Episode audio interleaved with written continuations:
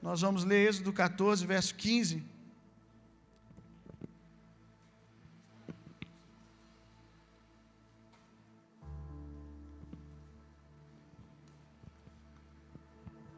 Êxodo 14, verso 15. Esse ano foi o ano do Êxodo. O ano do Êxodo, não só para a nossa igreja, mas acredito que é algo que Deus realmente trouxe para o Brasil e para o mundo. O que, que significa Êxodo?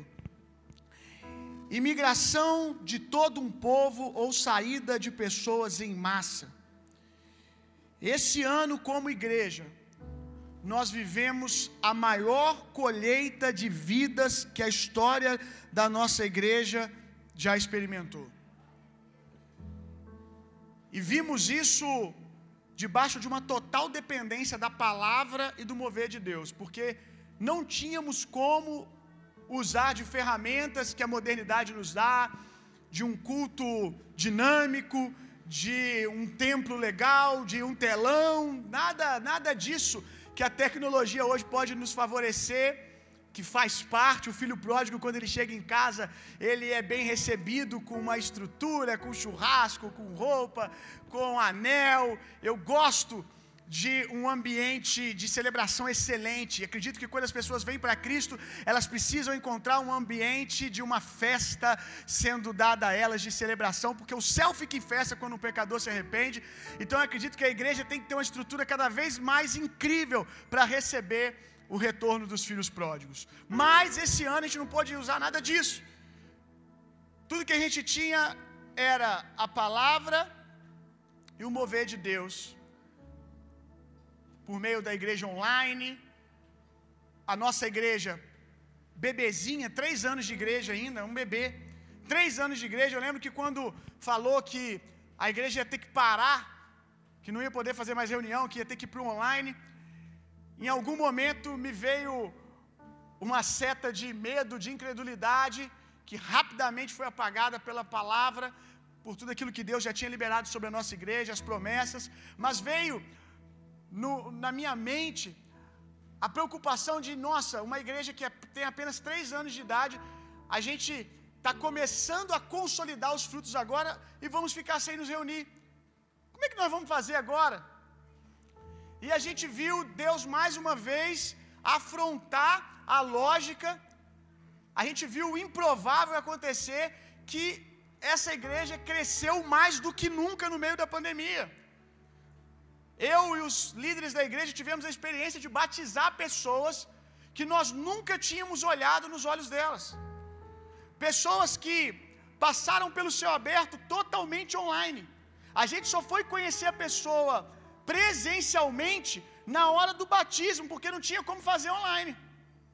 Que aí também não, né, gente? Não tinha como falar, ó, vai lá na banheira da tua casa, na piscina, repete comigo, no três você mergulha. Então, eu chegava lá para batizar e os testemunhos, olha, essa pessoa aqui está conhecendo a gente fisicamente, a primeira vez agora, pessoas que já estavam, obviamente, discipulado online, sendo acompanhados online pelos irmãos, na mesa online. Deus, mais uma vez, mostrando que aquilo que Paulo diz: olha, vocês podem me prender, mas a palavra que sai da minha boca, ninguém pode prender, ninguém pode parar o mover do reino de Deus, meu irmão. Ninguém pode parar aquilo que Deus está fazendo na nossa cidade, no Brasil e no mundo. Ninguém pode parar, parar essa palavra. Na verdade, essa palavra que está na nossa mão aqui, essa Bíblia que eu carrego, que você carrega, seja no celular, essa Bíblia é a prova que Deus é imparável. Essa Bíblia passou pelos maiores conflitos que você pode imaginar ela foi escrita em desertos, ela foi escrita em cadeias, em prisões, debaixo de perseguição, e chegou até aqui as nossas mãos. Eu lembro que uma das palavras também que eu preguei durante a pandemia era sobre o poder da igreja, que a igreja ela foi feita para tempos como esse, para momentos como esse de crise, de pressão, de desconforto, de tempestade que nós passamos esse ano. Assim como a arca de Noé, a arca de Noé, ela foi criada para a maior de todas as tempestades que o mundo já passou. ela foi projetada para passar por uma grande tempestade, a maior que o mundo já viu. Cada detalhe dela foi projetado para aquilo, para passar. Exatamente como eu e você, nós fomos projetados para passar por coisas como essa que nós passamos esse ano. Mas é a, o sentido de passar aqui. Eu quero que você entenda como eu digo, quando eu digo passar, é passar para o outro lado, é romper com coisas desse tipo, é andar em vitória sobre tempestades, é alcançar o outro lado, não importa qual tipo de circunstância que seja. A igreja nasceu para ser triunfante, para ser imparável. A arca, quando foi feita, foi betumada, fechada, por dentro e por fora, exatamente como eu e você, lacrados por dentro e por fora. O dia que você recebeu o Espírito Santo quando você nasceu de novo, quando você nasceu de novo, você recebeu o Espírito Santo dentro, betumado por dentro, fechado por dentro. O dia que você recebeu o batismo do Espírito Santo, você recebeu a blindagem por fora, betumado por fora. Deus fechou a arca por dentro, Deus fechou a arca por fora, porque Ele estava dizendo: o que está dentro não sai, não será desperdiçado, e o que está fora também não entra e não corrompe o que está dentro. E nós passamos por essa pandemia, Estamos chegando na reta final e eu posso dizer para você, meu irmão, não perdemos nenhuma das promessas que Deus colocou dentro dessa igreja. Tudo aquilo que você carrega está aí dentro, e nada daquilo que está fora pode nos corromper. Já ensinei que a arca ela foi feita em um formato construída numa dinâmica de que caso ela virasse, ficasse de cabeça para baixo, no meio da tempestade, a dinâmica que a arca foi feita, ela ficava por poucos minutos, segundos de cabeça para baixo. Porque quando ela virava, a dinâmica física da arca, que Deus deu as medidas exatas de como ela tinha que ser feita, na sabedoria de Deus, fazia com que ela voltasse ao seu lugar de origem de novo. A arca não conseguia, preste atenção nisso. A dinâmica física da arca não permitia nem que ela quisesse ficar de cabeça para baixo. E nós fomos feitos com essa mesma dinâmica. Às vezes ondas batem, circunstâncias vêm, e nós nos vemos por alguns segundos, minutos, de cabeça para baixo. Mas nós fomos feitos para voltar ao plano original, ao estado original, quantas vezes for necessário. A Bíblia diz: o justo, o justo pode cair sete vezes, sete vezes ele será colocado de pé. Esse é o poder da igreja, meu irmão. É isso que nós somos. É como você projetar um tanque de guerra e ter medo dele ficar atolado na lama durante a batalha. Para um tanque de guerra estar andando no meio do barro é absolutamente normal. Para um carro é absolutamente desconfortável, porque ele não foi feito para aquilo. Para estar tá subindo morro, para estar tá andando em ambiente de barro. Para um, um carro 4x4, por exemplo, um Jeep, subir um morro é algo extremamente confortável e divertido. Porque ele foi criado para aquilo. Nós deveríamos nos divertir, nos divertir mais com o impossível, irmão. Nós deveríamos nos divertir mais com situações desconfortáveis porque por mais desconfortável que ela nos pareça, nós fomos criados para passar, para ir para o outro lado. Páscoa, romper, êxodo, transição. Nós fomos criados para chegar do outro lado. Não importa o que esteja no caminho. Isso é igreja. Isso é igreja, irmão. As pessoas quando pensam, quando quando as pessoas viessem a pensar sobre cristãos, eles deveriam pensar em pessoas, em, nas pessoas que mais lidam bem com situações de pressão e crise. Não é que a gente não passa por desafio, não é que a gente não passa por problema, é que a gente passa. Não sei se você me entendeu. É que a gente passa. Deveriam olhar para nós no meio dessa pandemia, como olharam para a nossa igreja, por isso que foi a maior colheita de vidas que a nossa igreja já experimentou. Porque as pessoas olhavam para nós e via que nós estávamos no meio da mesma tempestade, mas encontrando um lugar de descanso, conseguindo dormir no meio da tempestade. E as pessoas olhavam para a nossa igreja e viam um lugar de segurança. As pessoas olhavam para a nossa igreja no meio da tempestade, a gente estava falando de êxodo, a gente estava falando de romper o mar, a gente estava falando de, no final disso tudo, nós vamos fazer uma festa épica no deserto. O tempo todo nós ficamos chamando a atenção das pessoas para o alto. Você vai lembrar disso.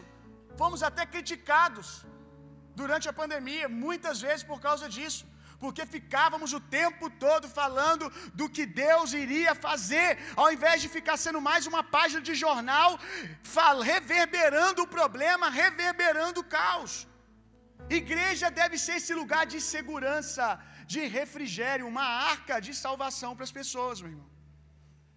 Então, voltando onde eu estava, nós vivemos a nossa maior colheita de vidas, aleluia.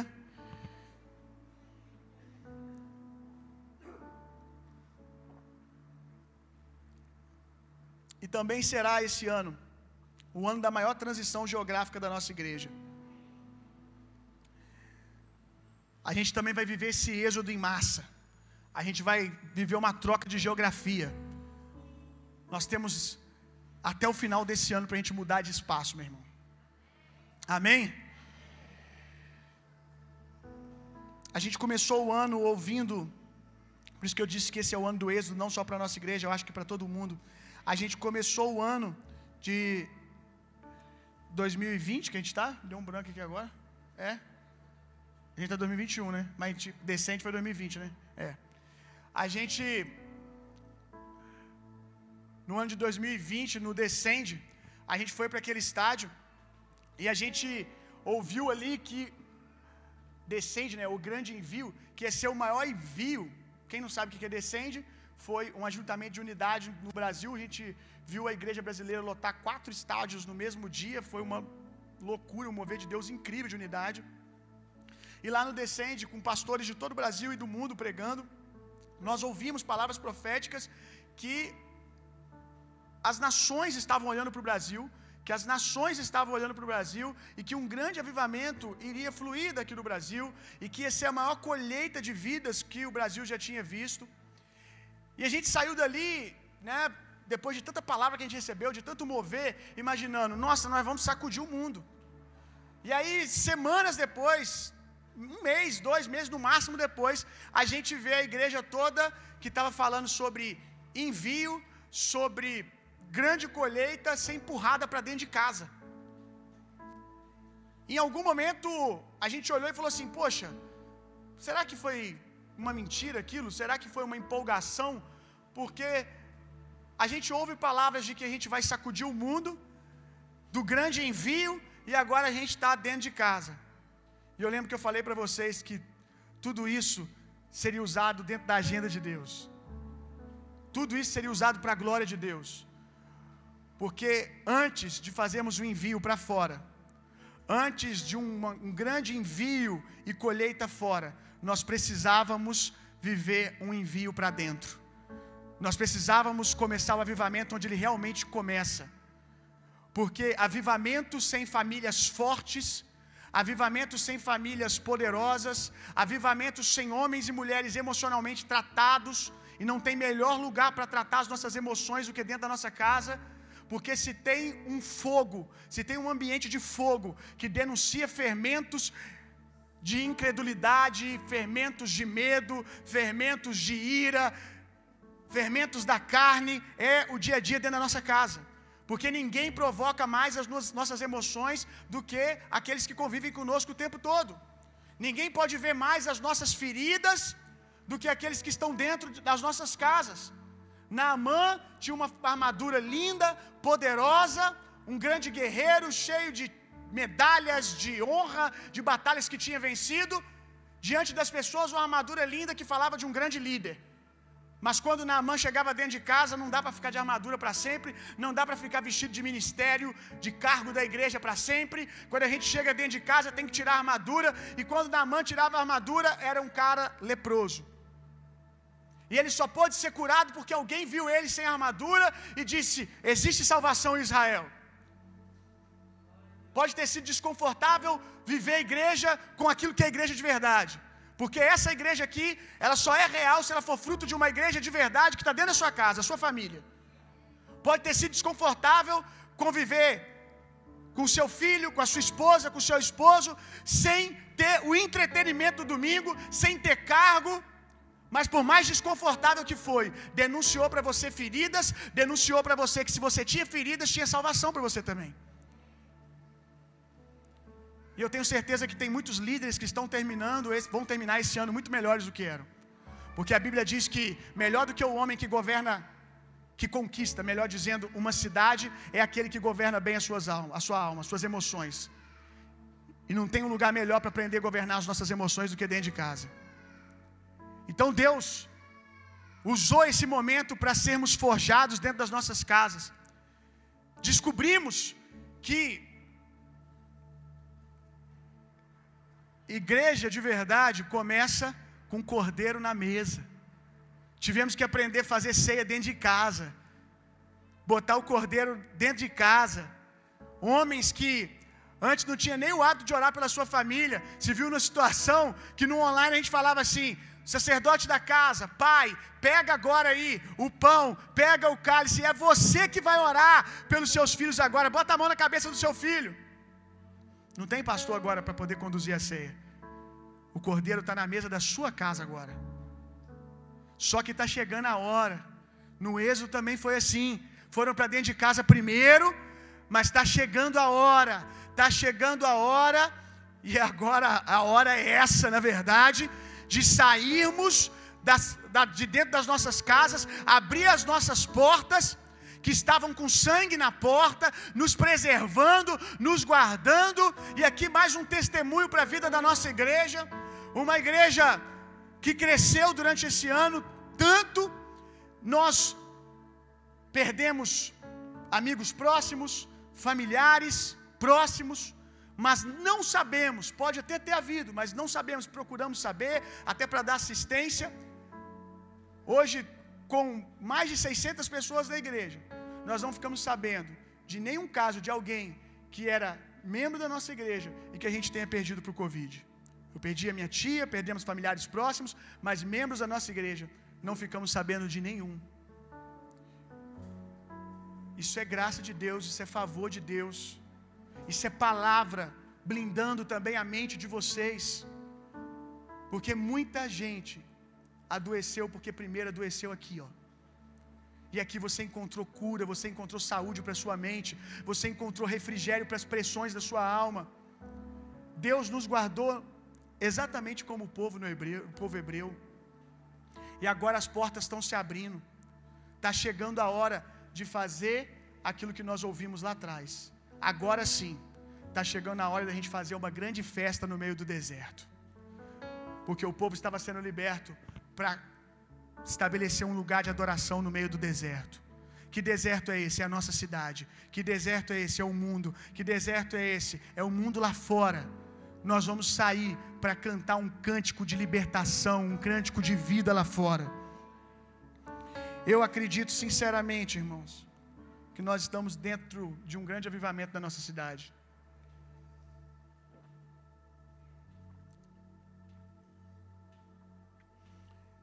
Eu nem gosto muito da palavra avivamento. Eu prefiro a palavra reavivamento. Porque avivamento não é algo novo que Deus está fazendo. Deus só está fazendo de novo. E o que, que é avivamento ou reavivamento? Avivamento, meu irmão, é cooperação do céu com a terra. É céu e terra, como nós cantamos aqui, se alinhando. Para quê? O porquê? Qual é o porquê? O Espírito do Senhor está sobre mim para. O Espírito do Senhor, ele não vem sobre a gente para ficar no chu, não. Não é sobre isso, não. Não é sobre sentir arrepio, não é sobre orar em línguas, não é sobre cair desacordado, não é sobre sentir isso e aquilo. o Espírito do Senhor está sobre mim para declarar o ano aceitável do Senhor, trocar as vestes daqueles que estão em luto, trazer cura, libertação. É por isso que o avivamento vem. É por isso que o mover de Deus é liberado. O Espírito do Senhor está sobre a igreja para. O que que é? Qual é o fim de um avivamento? Não é chu. O fim de um avivamento é transformação social. É uma igreja que transforma a sociedade. É uma igreja que exerce influência do céu para a terra. Esses dias agora falando de influência, não sei se você viu, 15 dias atrás, o episódio do Cristiano Ronaldo. Virou aí notícia no mundo todo. Cristiano Ronaldo estava numa entrevista coletiva. Quando ele sentou para poder dar a entrevista, tinha duas garrafinhas de coca. Estou resumindo para você. Duas garrafinhas de coca. Ele olhou para as duas garrafinhas de coca, tirou as duas garrafinhas de coca da mesa, pegou a garrafa dele de água, mostrou para a câmera e disse: Bebam água. E colocou a garrafinha dele. Ou seja, o que, que ele está dizendo? Eu não bebo Coca-Cola, não bebo, isso aqui é uma porcaria. Em menos de 24 horas, a Coca-Cola perdeu 20 bilhões. 20 bilhões de reais em ações na bolsa. Olha isso. 20 bilhões. Isso é o poder que deveria estar sobre a igreja, que está sobre, mas a igreja deveria estar usando. Esse é o poder de influência que a igreja deve exercer no mundo. E eu te pergunto: se o Cristiano Ronaldo, ao invés de ter tirado duas garrafinhas de coca, tivesse colocado uma Bíblia sobre a mesa antes da entrevista e dito assim: leiam a Bíblia. Quantos centenas de milhares de pessoas que começariam a ler a Bíblia? Essa é a igreja do avivamento. Uma igreja que vem aqui, a gente bebe da presença, a gente chora, a gente ri, a gente grita, a gente esperneia, a gente pula, a gente corre, a gente celebra, porque o reino de Deus é alegria, é vida, é poder de ressurreição. O corpo tem hora que não aguenta, mas é a igreja que vai na segunda-feira e exerce influência lá fora, traz cura na sociedade, toma os lugares altos, estabelece ali a cultura do reino. É sobre isso. E acredito que nós já estamos dentro desse mover na cidade de Juiz de Fora. Para você que talvez não acredite, ou tenha dúvidas ainda, eu quero te fazer uma pergunta que tenho feito aqui há algumas semanas. Quantos pinheiros tem numa semente de pinheiro? Quantas sementes tem numa semente? Quantas, quantos pinheiros tem numa semente de pinheiro? Não sei se tem como colocar aqui, Galo. Tem uma das imagens que você usa às vezes que tem um vale de pinheiros assim. Aquele vale de pinheiro, ele teve que começar com uma semente que foi plantada, que nasceu um pinheiro, e dentro daquele pinheiro tinha centenas e centenas de sementes. Deixa eu te fazer uma pergunta: quantas mangas tem numa semente de manga? Se você pega uma semente de manga, ainda que para você pareça só uma manga, ouse plantá-la, meu irmão. Ouse dizer amém. Ouse dizer sim. Ouse colocar aquela semente na terra em fé. Que aquilo que você chamou de uma semente de manga, você vai ver que você jamais poderia dizer quantas sementes de manga estavam ali dentro. Você vai ficar surpreso. Porque numa semente de manga nascem dezenas e dezenas de mangas. Nós estamos no avivamento, pastor?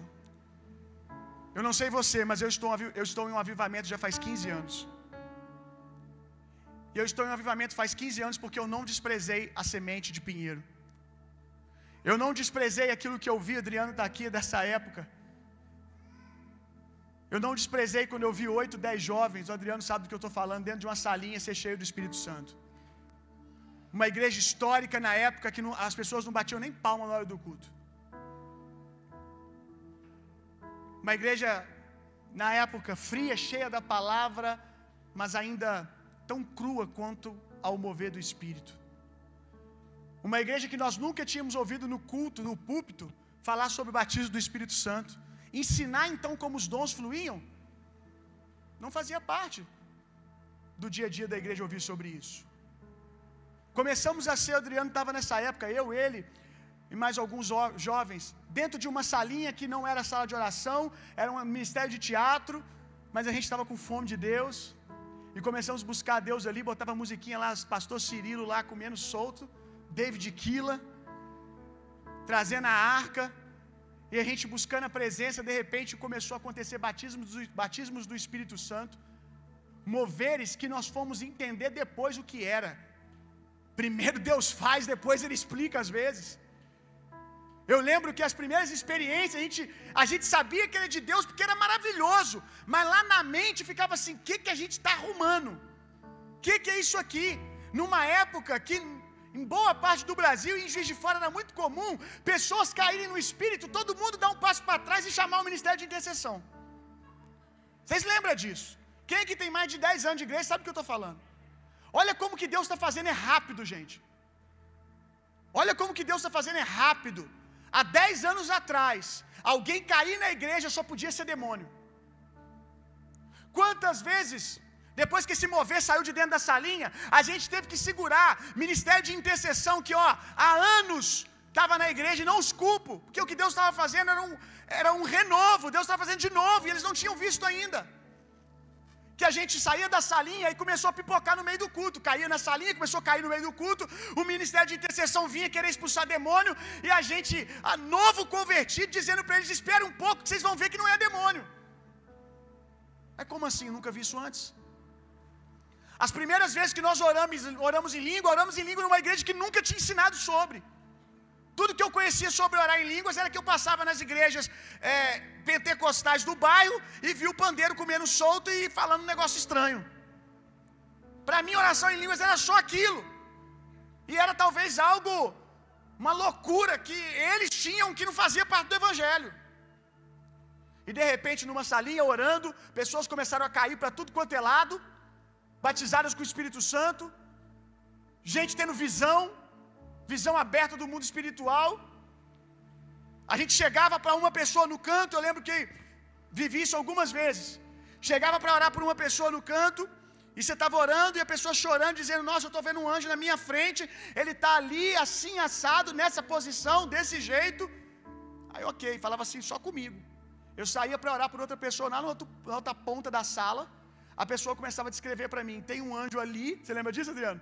Exatamente assim, assado, com as mesmas características, na mesma posição que a outra pessoa falava, sem elas terem se comunicado. Novos convertidos. Hoje, isso é normal na vida da igreja. Tem uma palavra minha no podcast onde eu ensino sobre o ministério dos anjos. Olha que loucura! Em 10 anos, 10 anos atrás a gente nem sabia. Agora a gente ensina sobre. Olha o que Deus está fazendo. Se eu lá atrás tivesse ficado me perguntando se bota o pé na água ou não, como alguns de vocês ficam, se eu tivesse ficado há 15 anos atrás perguntando: será que é avivamento? Será que não é? Irmão, eu simplesmente olhei o fogo de Deus e falei: Isso aqui pode virar um incêndio, bora. E tem 15 anos que eu estou dentro disso. Tem 15 anos que eu estou vendo o fogo amadurecer. Tem 15 anos que eu estou vendo a, a, o negócio tomar proporções. Mas porque lá atrás a gente começou dentro de uma salinha, com muita rejeição. Adriano com experiências que, meu Deus, Adriano contar para você. Adriano já foi no terceiro céu e voltou, meu irmão. Não, é piada, não. Tá? Não foi, não foi um exagero, não. A gente viu gente morrer na glória de Deus, de pegar pulso e não ter pulso. Nosso líder era técnico de enfermagem, era alguém que trabalhava na época, sabia muito bem ver um pulso. Da gente ter que orar para a pessoa voltar, irmão. E hoje a gente está aqui com essa igreja. E hoje a gente está vendo o que Deus está fazendo através do poder de influência da nossa igreja na nossa cidade, que é só o começo. E aí você me responde: estamos dentro do avivamento ou não estamos? É normal uma igreja em três anos viver o que a gente está vivendo? Se você não consegue reconhecer isso como avivamento, eu não sei o que é avivamento para você. Em três anos, a gente está vivendo a igreja que nós estamos vivendo. Uma igreja totalmente ajustada na sua liderança, ministérios. Há, há 20 dias atrás eu tive uma reunião aqui com os obreiros da igreja, tinha uma igreja só de obreiros aqui. Mais de, a gente hoje tem mais de 100 obreiros na igreja. Adolescentes, jovens. E aí você olha para uma igreja, você vê que não é um movimento tribal, porque você olha e você vê a multiforme graça de Deus, gente diferente, tem famílias, tem gente mais velha, tem criança, tem adolescente, tudo no mesmo lugar. Porque essa igreja aqui é uma plataforma de avivalistas, meu irmão. Sempre foi. E muitos vêm aqui, recebem ativação e são enviados para outros lugares. É uma estação de cura, onde pessoas que se feriram vêm, se curam e voltam para dar mais um tempo para suas igrejas.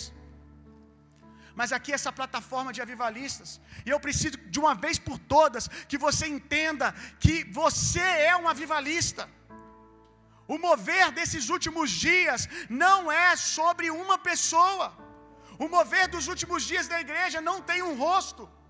Se você está esperando para reconhecer um avivamento, ver um avivalista se levantar como John Wesley, um Finney, um Smith Wigglesworth, um T.L. Osborne, você está esperando esse avivamento ter o rosto de uma pessoa. Se é essa característica que te falta para reconhecer um avivamento, eu quero te dizer que você vai sentar, vai ficar esperando e não vai experimentar. Porque o avivamento desses dias, é como eu disse aqui, é como a tribo de Gade. A Bíblia diz que os gaditas, eles tinham uma única face. As pessoas olhavam para os gaditas e viam que todos eles tinham a face como leão. O avivamento desses dias, meu irmão, não vai sobrar lugar para um avivalista se destacar, para alguém colocar o nome na história. O avivamento desses dias é o avivamento da igreja. São pessoas comuns, como no metodismo eu ouvia, os leigos, porque quando eu comecei dentro desse mover, que eu não estou dizendo que começou comigo, eu só entrei nele há 15 anos atrás. Quando eu entrei nesse mover, eu vi leigos, como a igreja metodista é, é, usa essa linguagem, pessoas comuns. E João Batista, ouviu a voz de Deus no deserto. Deus não falou por meio de Anás e Caifás. Deus não começou por meio de homens com títulos. Deus começou por meio de um homem simples no deserto. Meu irmão, Deus está procurando pessoas simples que respondam a Ele nesses dias. E eu creio que essas pessoas estão aqui na nossa igreja. Creio que estão em muitos outros lugares em Juiz de Fora. Deus está fazendo algo. Mas eu estou falando para vocês hoje. Se levantem e respondam o que Deus está fazendo.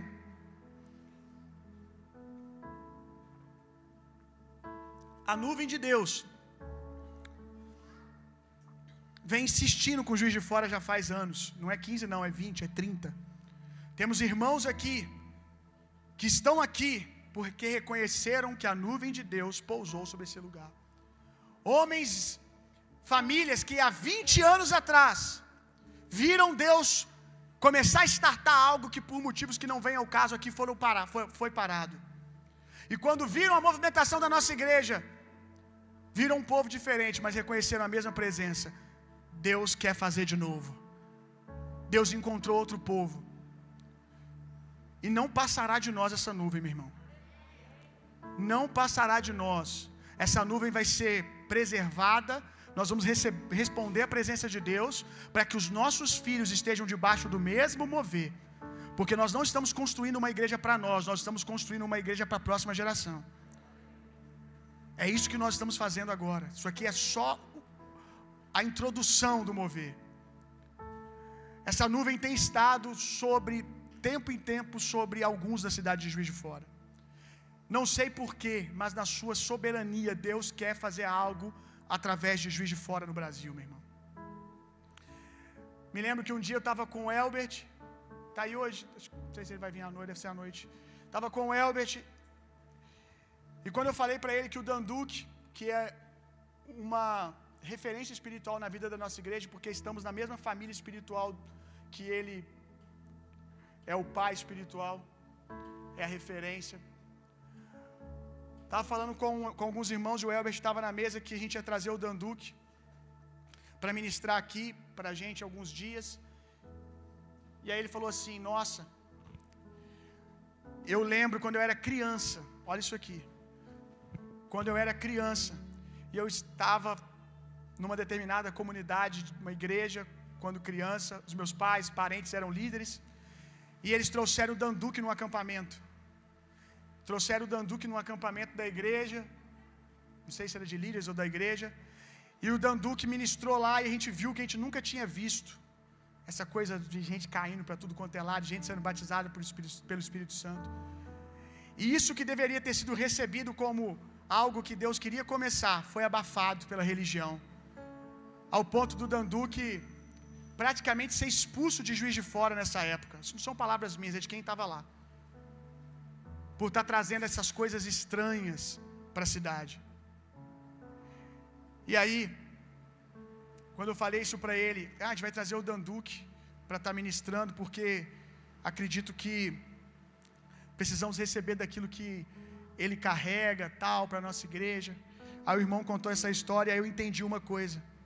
Quando eu estava falando com o tradutor do Danduque, pastor Guilherme, o Eric vai lembrar aqui, numa mesa com o pastor Guilherme que traduz o Danduque no Brasil, e a gente falou para ele que iria chamar o Danduque. Ele falou assim: chame mesmo, porque o Danduque sempre fala que ele tem algo ainda para terminar na cidade de Juiz de Fora. O Guilherme falou assim: eu não, eu não sabia que essa história tinha sido com o Elbert, que é um dos líderes hoje da nossa igreja, e estava lá nesse primeiro mover a criança ainda. Ele falou assim: o Danduque, logo no começo do ministério dele, quando começou aquele mover todo de adoração no Brasil, ele teve sérios problemas lá em Juiz de Fora. E a gente conversa com ele, ele está sempre demonstrando que está esperando a hora. Que inclusive, né, o, o, o Eric, agora que eu lembrei, o Guilherme comentou que chamaram ele num outro momento para vir aqui. E ele falou assim: não é a hora ainda. Não é a hora de eu voltar lá. E eu creio, meu irmão, que isso só mostra que Deus não desistiu de fazer algo através dessa cidade. E a hora é agora, meu irmão. Chegou a hora. Aleluia. Vamos ler finalmente Êxodo 14, 15. O Senhor, isso aqui, o povo está agora em frente ao mar, atrás deles vem os cavaleiros de Faraó. Você conhece esse momento épico na história. O Senhor disse a Moisés: Por que clamas a mim? Diga aos filhos de Israel que marchem. Deus me deu essa palavra alguns dias atrás, quando eu estava pensando sobre a transição que a nossa igreja precisa fazer, orando, pedindo Deus estratégia, pedindo Deus recurso, pedindo Deus lugar. E aí Deus me fez essa pergunta: por que que você continua a falar comigo sobre isso? Por que que você continua a clamar a mim? Diga ao povo, não fale mais a mim. Diga ao povo que se levante. Diga ao povo que marche. Porque da minha parte, é isso que Deus está dizendo. Da minha parte, tudo aquilo que eu precisava fazer, toda ferramenta, seja ela financeira, mão de obra de pessoas, lugar, tudo aquilo que eu precisava fazer, eu já depositei dentro de vocês. Todo o recurso já está no meio do povo. Agora diga a eles que eles se levantem. Deus está dizendo: diga a eles que eles creiam, porque só se levanta, só marcha, só começa a se posicionar quem crê. Quando as profecias deixam de ser as minhas profecias, quando, a, quando as palavras sobre essa igreja deixam de ser as minhas palavras e se tornam as palavras de vocês. Se vocês, em algum momento, têm a expectativa de que eu ou qualquer um líder aqui seja o rosto desse avivamento, esquece, porque eu não vou ser. É sobre uma igreja, não é sobre palavras que Deus tem para mim ou para o Caio. Talvez a gente entrou antes de você nisso, mas se você está aqui, são coisas que Deus tem para você escrever. São palavras que são sobre você. E nós precisamos que você responda. Eu não vou atravessar o mar sozinho. Eu não vou entrar no próximo nível sozinho. Talvez eu até pudesse, mas eu não quero, porque não é isso que Deus quer fazer agora. É sobre nós entrarmos juntos. É sobre nós transicionarmos juntos com você, como parte dessa igreja se levantando. É sobre mim. É sobre a minha vida também. Essa palavra é para mim. Eu vou fazer parte disso. Eu não quero que daqui a anos você esteja sentado dizendo: Eu podia ter respondido, mas eu fui um mero telespectador daquilo que Deus estava fazendo. Não é para você ficar na plateia, meu irmão. é sobre construir junto com essa família espiritual.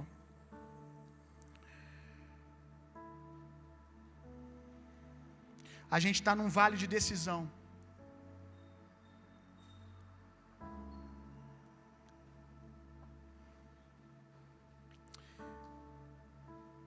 Deus nos colocou em um lugar que é um lugar de pressão.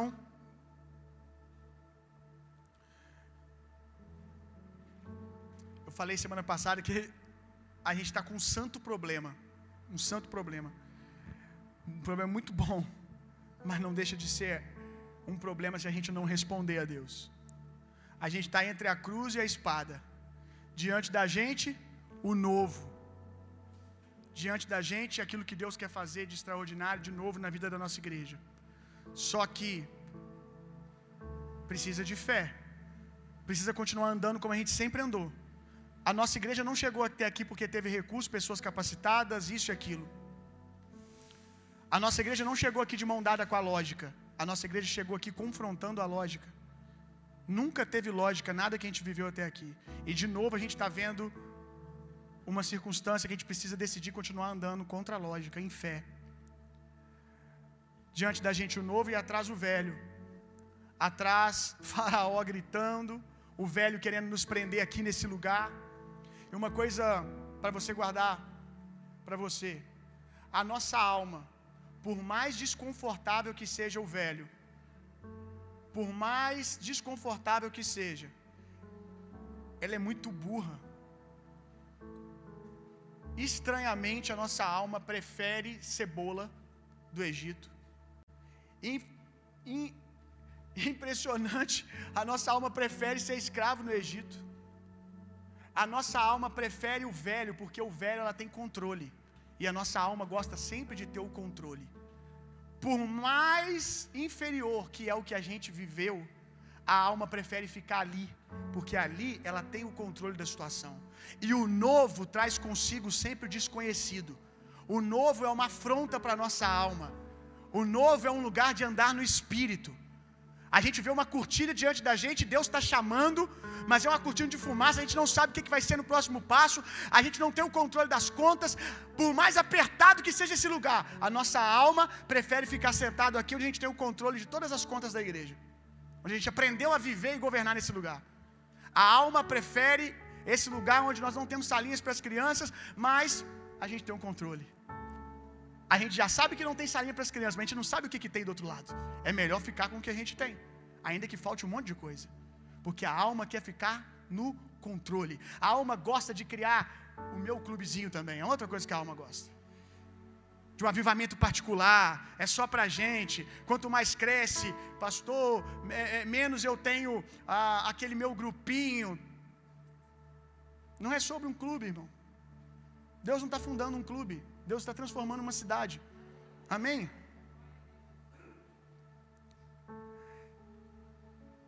E agora a gente está nesse lugar, à frente, transição. A gente precisa mudar, irmão. A nossa igreja está num lugar de pressão aonde ela tem que mudar de espaço. Já deixou de ser uma opção. Ficar aqui é o mesmo que ser engolido pelo velho. Porque ficar aqui vai corromper a nossa identidade.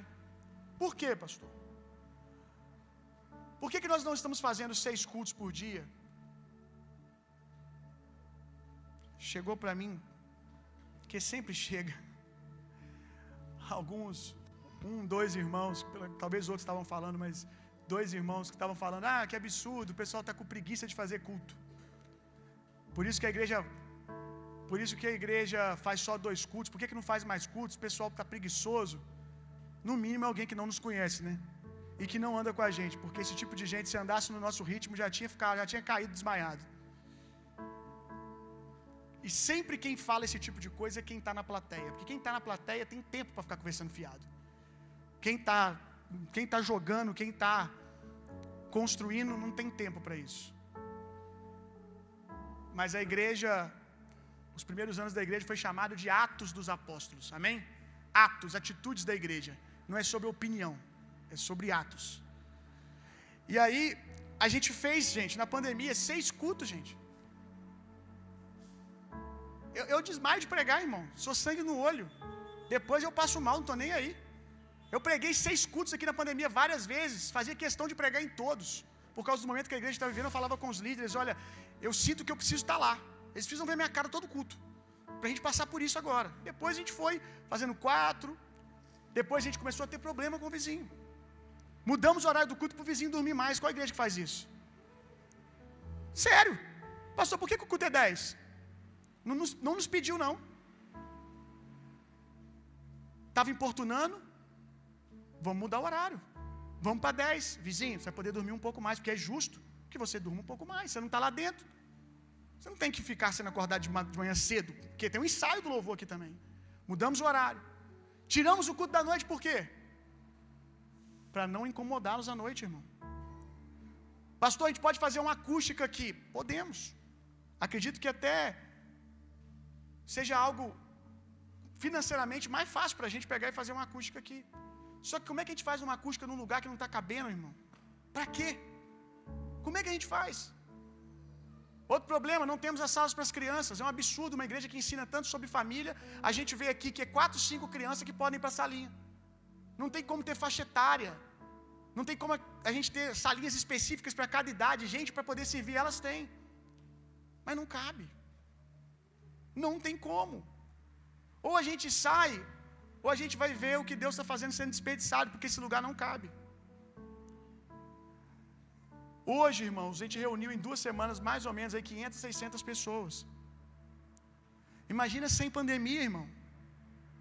Imagina quando abrir a porta ali e falar assim: pode vir à vontade.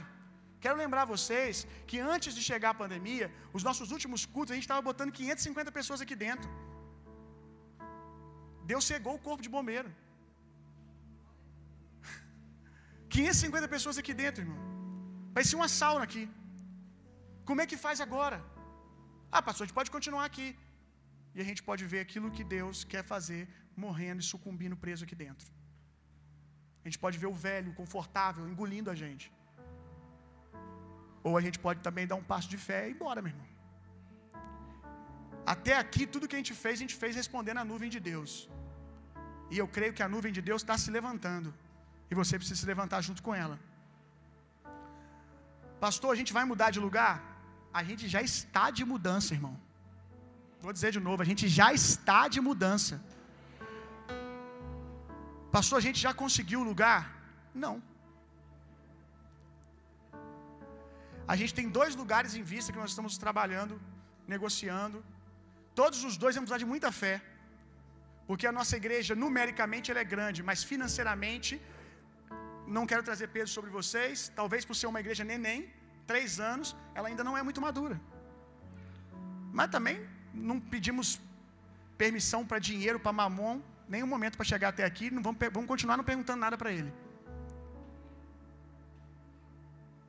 A gente tem esses dois lugares. Os dois a gente vai precisar dar um passo de fé absurdo com relação ao aluguel. Os dois a gente sai de 8 mil reais para 15, 20 mil reais de aluguel. Não temos esse dinheiro livre em caixa, mas temos essa igreja, então já temos tudo que a gente precisa. Precisamos fazer reforma no lugar, nos dois lugares. Mas ficar aqui não dá. Então vamos. A partir de agora a gente começa esse plano de saída. A gente tem uma janela de oportunidade. Eu estava lendo ali que a nuvem de Deus estava à frente, e quando chegou no mar, a nuvem de Deus foi para trás para poder confundir os inimigos, para dar tempo deles passarem. E eu estava olhando para essa parte do texto e falando: Jesus, tem algo aqui. Eu não consigo discernir o que, que é. E aí me veio isso. Vocês vão ter uma janela de oportunidade nos próximos meses. A nuvem de Deus, a glória de Deus, vai confundir os inimigos, vai nos dar um pouco mais de tempo, sem a gente receber polícia aqui na porta, sem a gente ter mais problemas com vizinhos, sem a gente ter problema de multa, vai nos dar uma janela de oportunidade para a gente fazer a nossa transição. Estava falando com o Galoso a baguncinha vai começar, meu irmão. A baguncinha vai começar, porque eu não vou mais segurar, não. Já estou vendo um espaço aqui do lado, até a gente conseguir, até a gente conseguir o novo espaço oficial da igreja, que depois que conseguir, a gente ainda tem que fazer reforma lá. Como eu disse, a gente tem uma janela de oportunidade de mais ou menos dois meses, de dois a três, que é a gente já a gente já está até usando a pandemia ao nosso favor, gente. O negócio está tão tá tão maluco que a questão de ser obrigado a ter lista de inscrição, você claro para você, está sendo uma benção para nós. Está sendo uma solução, irmão. Porque se vai ficar com raiva, fica com raiva do Covid, não fica da gente. Quando nós não deixamos entrar. Mas assim que a pandemia acabar, não tem jeito mais. Não tem desculpa mais. Vai lotar e vamos deixar entrar. Então a gente tem até a pandemia acabar, que a gente já tem mais ou menos um mês aí, que é o mês que é outubro aí, que vai terminar a vacinação, para abrir as portas e a gente ir de vez.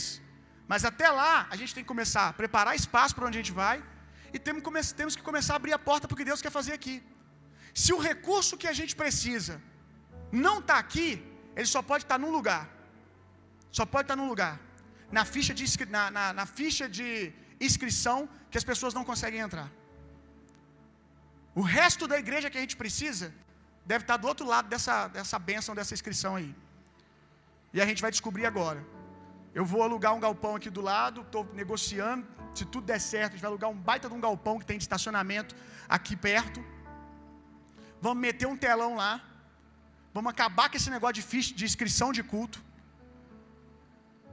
Ao mesmo tempo, vamos nos submeter e continuar também ajudando a prefeitura, não sendo um peso, mantendo as regras que eles têm estabelecido, como foi até aqui. Só que o seguinte, nós vamos é 200 vagas, entra 200 pessoas. Não vou fazer inscrição mais. Deixa vir quem quer vir. Vai dar fila aí fora em nome de Jesus, meu irmão. Vai dar fila para mais de metro e vai chegando. Ó, aqui acabou, tem o telão lá do outro lado. Nós vamos pegar um galpão, vamos pegar o telão, botar lá. Eu vou lá, abro o culto lá para dar uma experiência mais pessoal. Você vai ver que o avivamento lá vai ser maior do que aqui, porque eu vou me doar mais lá do que aqui. Vou correr lá, fazer a abertura do culto, pautorando lá, ministrando, começa o telão, culto rolando, vocês aqui transmitindo online lá, ao vivo. Quando estiver acabando o culto, já tem obreiros lá da intercessão, da oração, orando pelas pessoas, impondo as mãos, e vamos deixar ver o que vai dar, meu irmão. Você que está um tempão aí querendo trazer gente na igreja, porque lá vai ter distanciamento. Lá cabe cadeira para mais de metro com distanciamento. Agora cabe a sua maturidade também de não limitar o mover de Deus a um telão. Ah, porque eu vou, eu, eu, é realmente, pastor, tem um monte que vocês ficam falando toda hora comigo. Ah, eu quero trazer gente, não consigo, porque quando eu vou fazer só tem uma vaga, os meus amigos não podem vir. Meus a gente sabe que o ímpio é assim, decide na última hora. Meu amigo decide na sexta-feira aí, já não tem vaga mais. Pronto, problema resolvido. Chega cedo e entra. Não entrou, leva ele para o telão.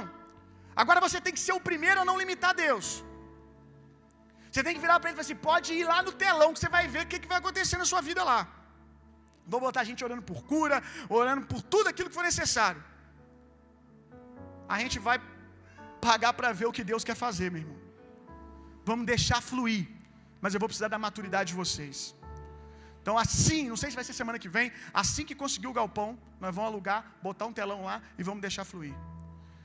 Se em algum momento eles abrirem as igrejas, ah, tá aberto as igrejas. A gente pega o telão lá, bota um telão aqui, bota um telão aqui e deixa entrar 450 pessoas, bota mais 50 na rampa e o resto fica assistindo o telão aqui fora. E nós vamos precisar que a glória de Deus nos cubra, meu irmão. E eu vou ficar falando com o vizinho no telefone, eu e o Eric, ó. Eu sei que tá difícil suportar. Eu sei que a barulheira tá maior ainda porque agora é o povo que cantava dentro e não é som não. Som a gente contratou gente para ficar no som, baixamos o máximo que podia. O problema da nossa igreja não é equipamento de som, o problema da nossa igreja é você. Que bom. A gente é uma igreja muito livre, é o que, é eu disse. Se a gente permanecer que vai matar a nossa identidade. Faz parte da nossa igreja ser livre na adoração, faz parte do que nós carregamos. Nós carregamos algo para o Brasil na adoração. Estamos vendo isso, nossa canção sem nenhuma pretensão, subiram no, no, Instagram semana passada, assim, caseira, nem terminou a música. Tem parte da letra que ainda vai mudar, tem parte do instrumental que ainda vai mudar. Subiram, como sempre sobe final de culto, alguma parte do culto. 340, 350, 370 compartilhamento. Sem ninguém pedir, compartilhe. Não. Deus tem algo para comunicar desse lugar, irmão. Deus quer fazer algo, e a gente vai deixar Deus fazer. E eu creio que Deus vai nos dar essa janela de oportunidade. Quando o vizinho ligar, vizinho, a boa notícia é que a gente está de mudança. Segura a onda aí. Ajuda a gente aí também. Lembra que a gente mudou de horário? Lembra que a gente abriu mão de cultos durante a semana? Ajuda a gente aí mais dois meses que a gente está saindo. Mas a gente precisa ver o que Deus quer fazer para a gente para esse próximo nível. Você pode nos dar aí mais dois meses? E nós vamos para cima, meu irmão. Nós vamos deixar fluir. Se coloca de pé e abre a sua Bíblia comigo para a gente ler junto. Êxodo, 30, Êxodo 40, verso 34.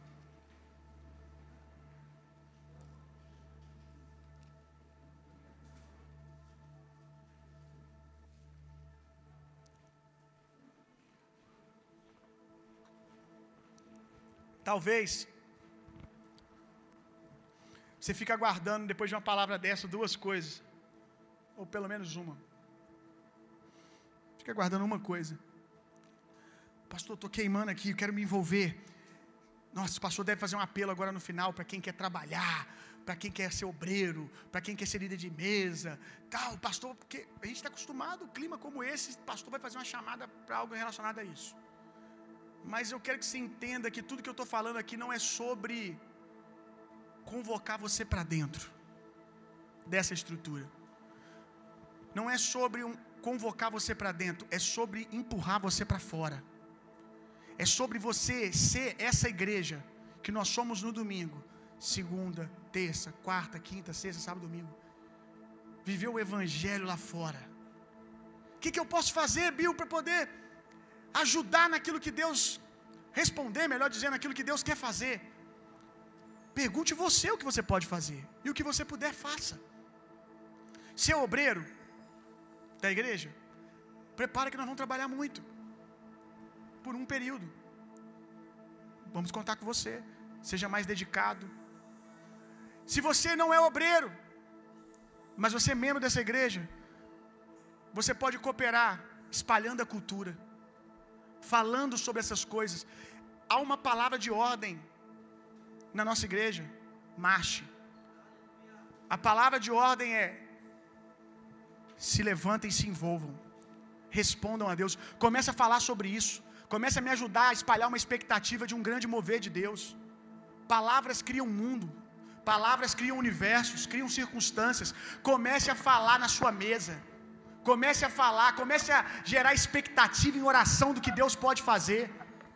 Comece a botar isso para fora, me ajude a ser um canal que espalhe a nossa cultura, que espalhe a profecia, aquilo que Deus quer fazer. Você pode, se não faz, se não, não participa dessa maneira, começar a participar ofertando, dizimando, se envolvendo financeiramente. O seu recurso aqui também é obra de Deus. Lá fora, sendo um testemunho, dizendo para as pessoas: vem e vê. Acho que é a frase já que vocês mais usam, né? Se tem uma coisa que eu ouço é vocês dizendo, Bill, a gente tenta explicar o que é a nossa igreja lá fora. Mas chega uma hora que a gente fala, irmão, faz o seguinte, me dá seu nome, deixa eu botar você na lista, vem ver. Vem ver que é melhor. Sempre foi o nosso slogan, os mais velhos de casa que o, Lu, o Caio lembra. Primeira reunião dentro de uma salinha com 30 pessoas. A gente disse: o nosso evangelismo vai ser qual? Vem e vê. Aleluia. Esse vai ser o nosso evangelismo. Nossa maior estratégia de evangelismo vai ser: vem e vê. Vamos deixar o Espírito criar um ambiente irresistível na vida da igreja, que ele vai atrair as multidões. Claro que através de nós também. Então agora, o que, que eu vou contar com você? Se a gente conseguir, estamos torcendo para isso, trabalhando para isso, o galpão para o telão lá, para o anexo da igreja, traga as pessoas, meu irmão.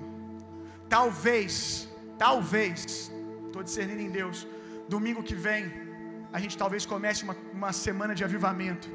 Como a gente fez. Semana de cura, vocês lembram que loucura que ficou isso aqui?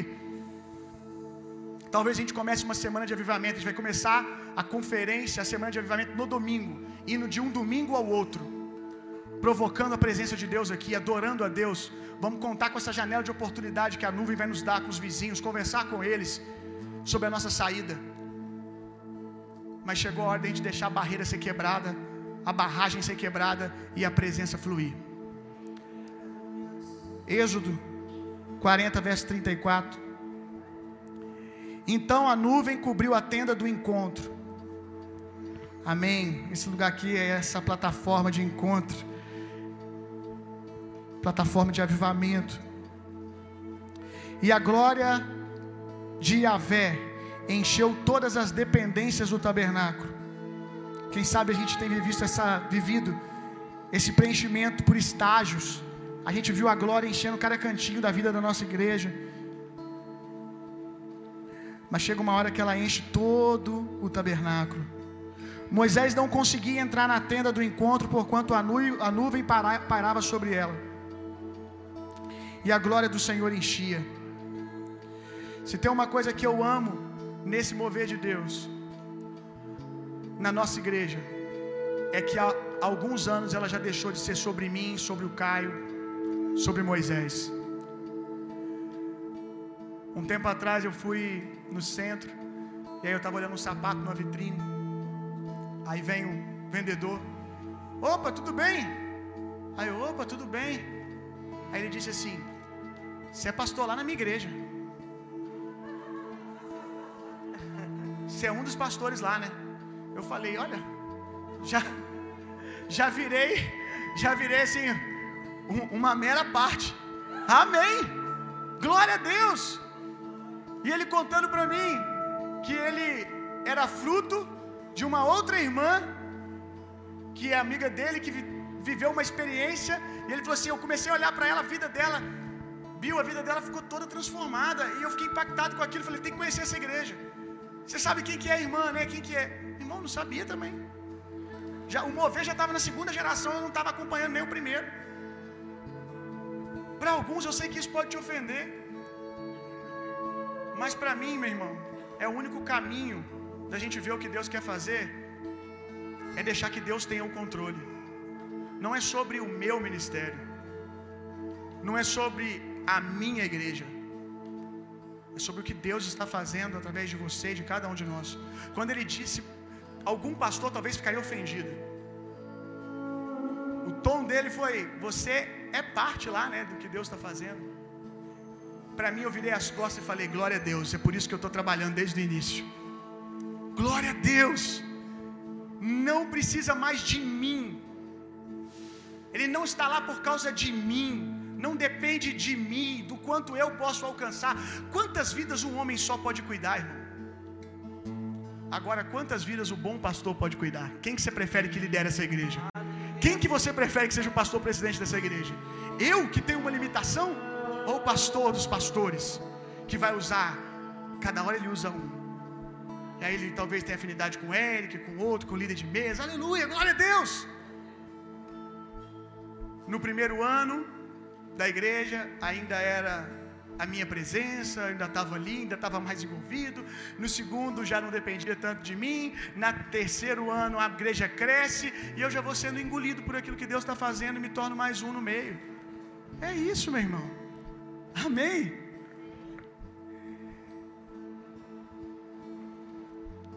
Todas as vezes, todas as vezes que a nuvem se erguia sobre o tabernáculo, os filhos de Israel entendiam que era o momento de seguir viagem. Contudo, se a nuvem não se levantava, da mesma maneira, eles não se punham em marcha até que a nuvem se erguesse. E eu quero ser profeta de Deus na sua vida, para te dizer: a nuvem já se ergueu, e eu preciso que você marche. Queria te convidar a erguer as suas mãos. E mais do que as suas mãos, dispor o teu coração para aquilo que Deus está fazendo. Bill, eu não sei como eu posso ajudar. Só decida e deixa Deus fazer. Só diga sim. Essa igreja aqui é fruto de um sim. Só diga sim. Diga, Deus, eu não sei o que eu posso ajudar nisso. Eu não sei qual é a minha parte nisso. Mas o que o Senhor quiser fazer, eu estou disponível.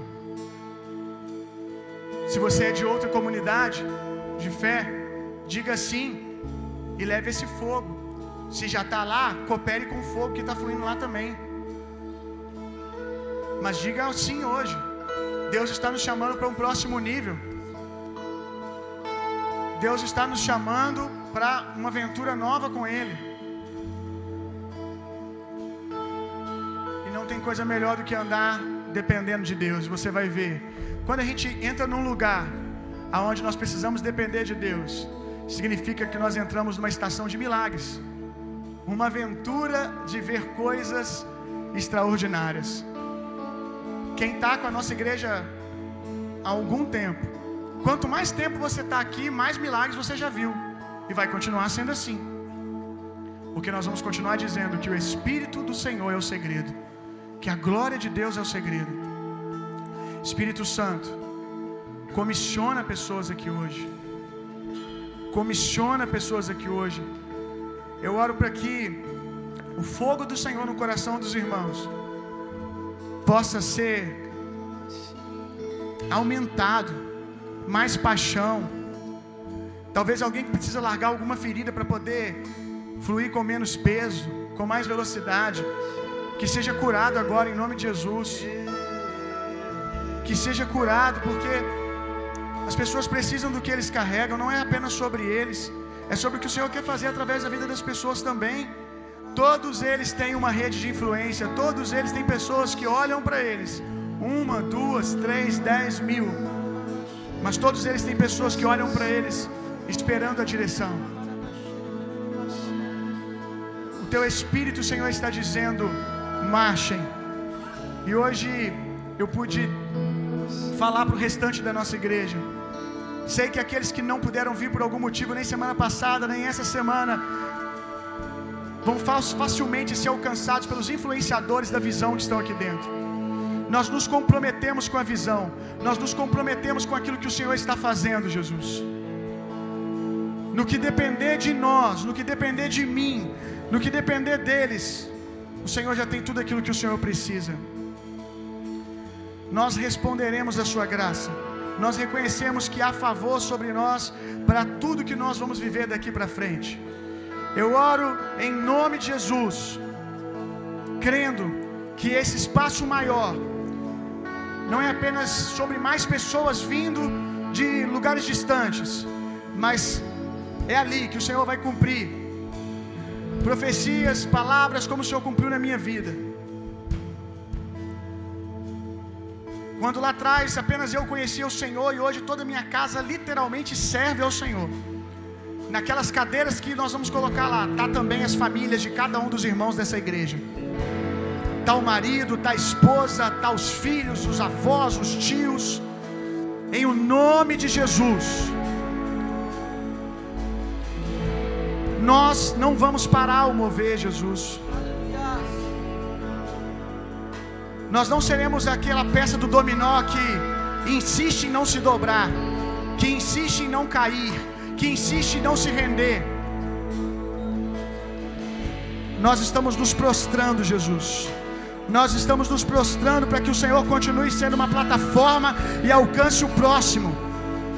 Eu quero que você imagine essa imagem que tem vindo há um mês na minha mente, algo tão simples, mas que tem vindo na minha mente um grande dominó. Para facilitar para você, veja agora vários dominós formando a palavra avivamento. Pronto. Vários dominós. Veja, empresta sua imaginação agora para mim e veja por cima. Veja milhares de dominós que formam a palavra avivamento. Bota assim, avivamento agora, avivamento já.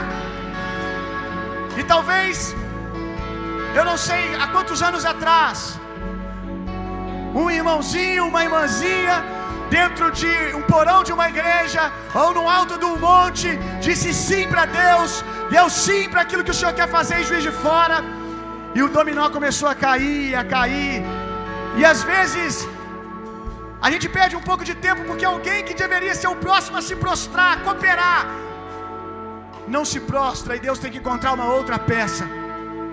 Mas eu creio que nessa palavra avivamento, talvez nós estamos lá no V já. Lá no V, e a cada dia, a cada segundo, a, a cada terça-feira, a cada hora, mais um irmão se prostra, mais alguém se prostra, mais alguém se prostra em humildade, independência de Deus.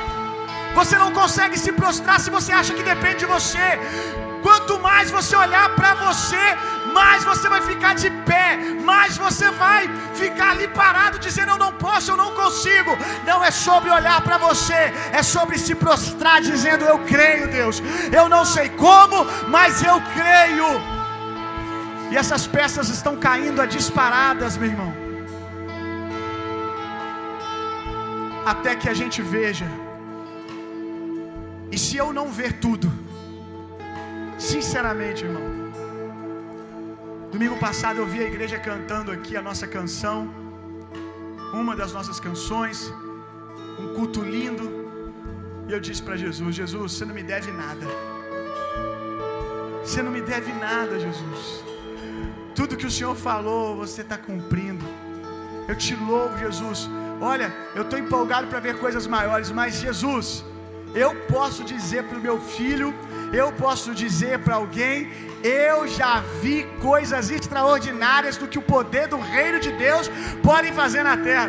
Jesus, eu já posso dizer que eu vi o poder da tua glória no meio dos homens. Eu posso dizer que eu conheço um Deus de milagres. Então, meu irmão, se daqui a 15 anos a gente não tiver vivido tudo, a boa notícia é que eu já estou deixando algo extraordinário para o meu filho viver. Hoje o meu filho já vai viver a partir daquilo que eu construí. Se nós chegamos até aqui, imaginam que a próxima geração em Juiz de Fora vai construir a partir dessa plataforma chamada você. Aleluia! A igreja, Cristo em vós, a esperança da glória. Cristo em vós, a esperança da glória. Nós dizemos, Jesus, o que depender de nós, o que está ao nosso alcance, a geografia, a influência, as pessoas que o Senhor nos deu, elas não esperarão mais a tua glória. Pode fluir, Jesus, pode fluir. Nós colocamos as nossas mochilas nas costas, nós pegamos os nossos cajados, nós calçamos as nossas sandálias, como fizemos uma vez saindo da casa do Jefferson na laje, como fizemos outra vez saindo da garagem do Guto, como fizemos outra vez saindo do Colégio Conexão, como fizemos outra vez saindo do templo ali no Poço Rico, fazemos outra vez com mochila nas costas, cajado nas mãos, sandálias calçadas, nós estamos dizendo sim, sim para essa viagem, sim para o próximo nível, sim, e que Juiz de Fora experimente algo disso, que não seja apenas um entretenimento, um monumento, um movimento, mas que seja em nome de Jesus mais um nível de transformação para nossa cidade, em o nome de Jesus. A porta da casa mais simples anjo da morte não entra. A estrada que corre pro mar, o vento que abre o caminho é você. Vamos, vamos. Foi o nosso hino esse ano. É Aleluia. você. Foi o nosso hino ano passado, a música da nossa virada. Tanta palavra. E de repente veio a pandemia, mas nada frustrou o Senhor. O destino é a mesma que cobre o passado. O pão que sacia a fome, a rocha que mata a minha sede é você. Ei. Uh. Ei. É você.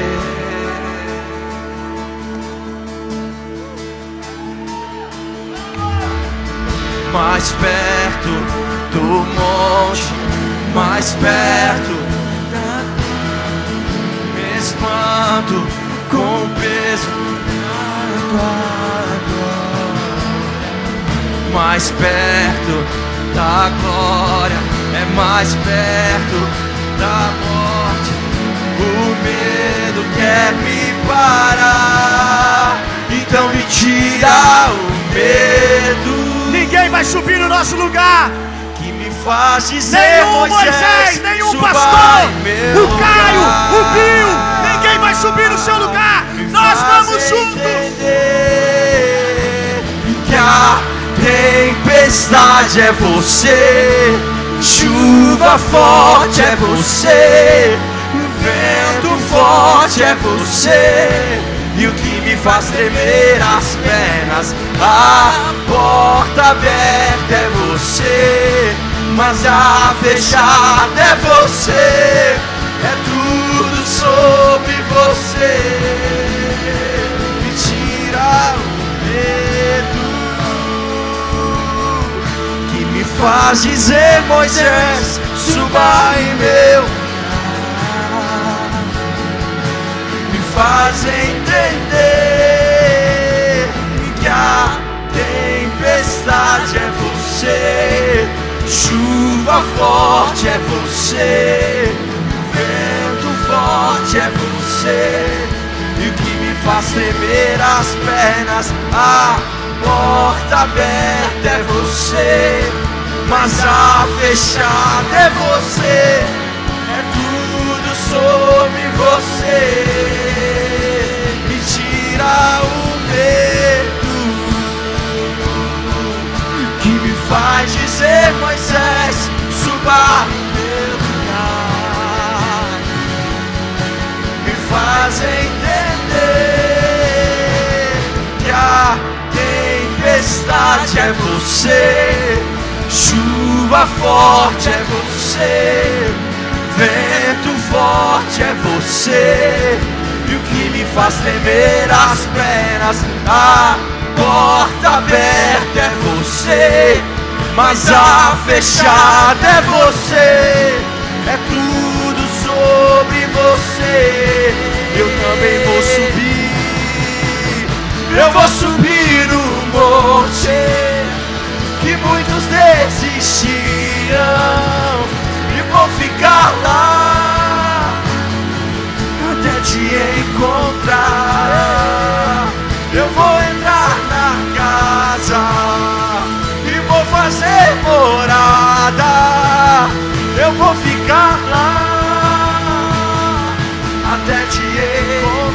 Vou subir, eu vou subir no monte e muitos desistirão e vou ficar lá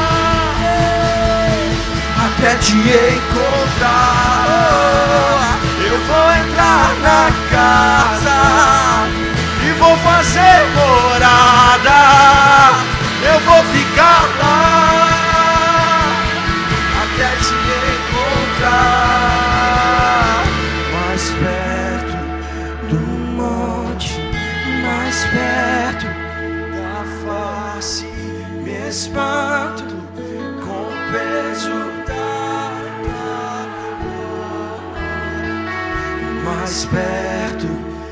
da glória, é mais perto da morte. O medo quer me parar, então me tira o medo que me faz dizer, Moisés, suba em meu lugar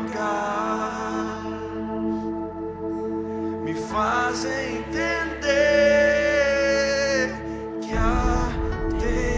tempestade é você, chuva forte é você, vento forte é você, e o que me faz tremer as pernas, a porta aberta é você, mas a fechada é você é tudo sobre você. Me tira o medo que me faz dizer, Moisés, suba em meu lugar. Me faz entender que a tempestade é você. Chuva forte é você, vento forte é você, e o que me faz tremer as pernas, a porta aberta é você, mas a fechada é você, é tudo sobre você. Eu também vou subir. Eu vou subir no monte que muitos desistirão e vou ficar lá até te encontrar. Eu vou entrar na casa e vou fazer morada e vou ficar lá até te encontrar. Eu vou subir no monte que muitos desistiram e vou ficar lá até te encontrar. Eu vou entrar na casa e vou fazer morada. Eu vou ficar lá até te encontrar.